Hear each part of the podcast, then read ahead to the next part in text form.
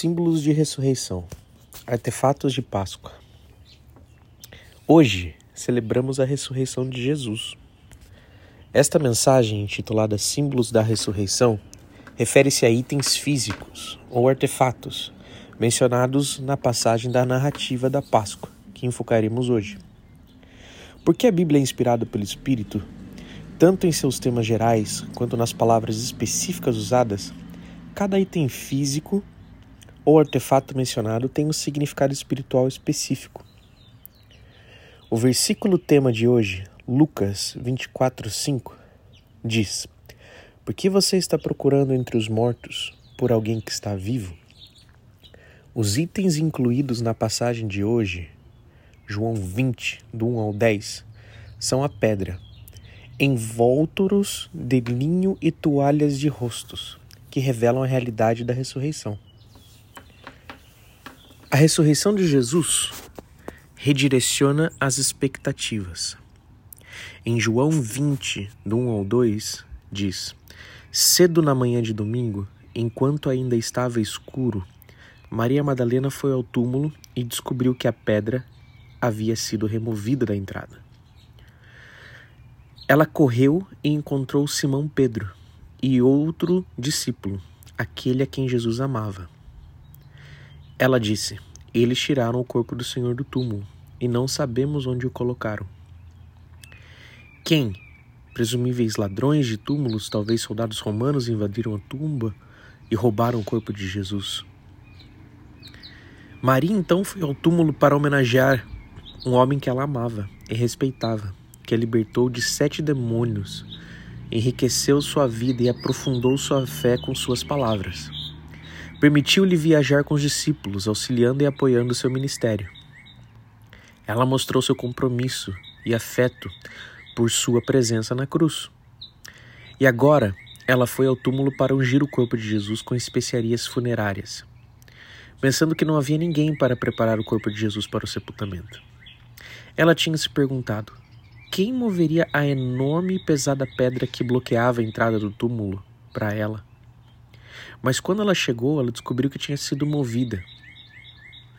Eu acredito, se você quiser ter acesso a Jesus, o Espírito de Deus moverá ou enviará alguém para mover tudo o que impede de ver e conhecê-lo. Maria presumiu, para seu horror, que alguém havia roubado o corpo de Jesus. Ela não tinha ideia de que Jesus estaria vivo, embora ele tinha dito claramente, pelo menos três vezes, ele seria morto e voltaria à vida no terceiro dia. As próprias expectativas de Maria sobre Jesus controlaram seus pensamentos, limitaram sua compreensão. Ela viu e ouviu anjos dentro do túmulo vazio. Então encontrou Jesus no jardim, mas não o reconheceu até que ele falasse seu nome, porque ela esperava que ele estivesse morto e isso controlou sua percepção. Maria ficou muito feliz, mas ela queria que Jesus voltasse para ela e os outros como antes. Ele a instruiu a não se apegar a ele, porque ele iria embora em breve. Queremos que Jesus atenda às nossas expectativas, escute nossos planos, faça o que desejamos, permita o que queremos fazer, em vez de nos submetermos a seu plano. A ressurreição de Jesus revela a identidade de Jesus. Embora céticos em relação ao relato de Maria sobre o túmulo vazio, Pedro e João foram para lá.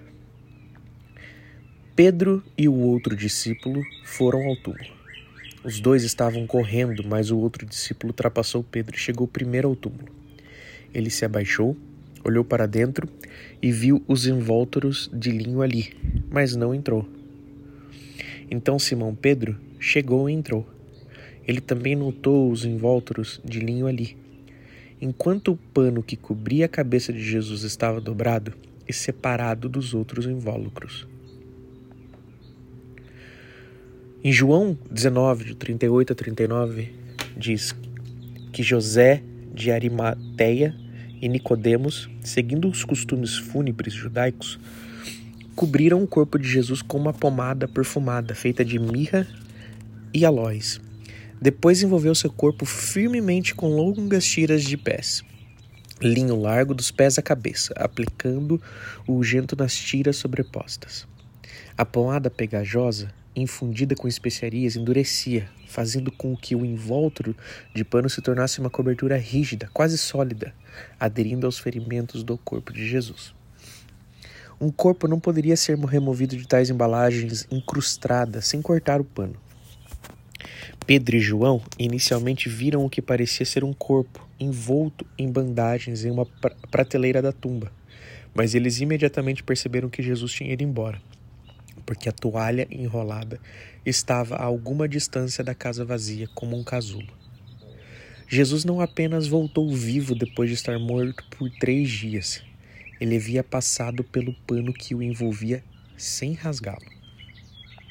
Isso provou que Jesus não era apenas um sábio mestre humano, nem mesmo um rei Messias que expulsaria Roma e governaria Israel. Ele não era apenas humano, ele era divino. Ele foi milagrosamente, sobrenaturalmente revivido e removido. O corpo de Jesus não foi removido por soldados ou ladrões que teriam roubado o corpo, com as roupas das sepulturas intactas ou tirado e deixado na tumba. A natureza divina e humana de Jesus foi revelada a você de uma maneira inegável. E a experiência que mudou a maneira como você o vê. A ressurreição de Jesus resulta na salvação. Em João 20, 8 ao 10, diz: Então o discípulo que havia alcançado o túmulo primeiro também entrou, ele viu e creu. Porque até então eles ainda não haviam entendido as escrituras que diziam que Jesus deveria ressuscitar o morto. Então eles foram para casa. A tumba aberta, os invólucros de linho intocados e o pano de rosto enrolado revelaram a João o significado da escritura que prediz a ressurreição do Messias. Acho que o Espírito Santo provavelmente lembrou a João sobre a predição de Jesus sobre sua ressurreição, mas a ideia parecia muito rebuscada e não se alinhava com o que João queria. Foi quando ele foi salvo? Talvez, porque o propósito e a identidade de Jesus foram revelados a ele. Ele entendeu espiritualmente o significado das informações que ouvira. A ressurreição de Jesus garantiu a fé de João e faz a nossa também, provando que o sacrifício de Jesus pelos nossos pecados foi aceito por Deus. Você acredita? Em João 11, 25 diz: Jesus disse a ela: Eu sou a ressurreição e a vida. Qualquer um que acreditar em mim viverá, mesmo depois de morrer.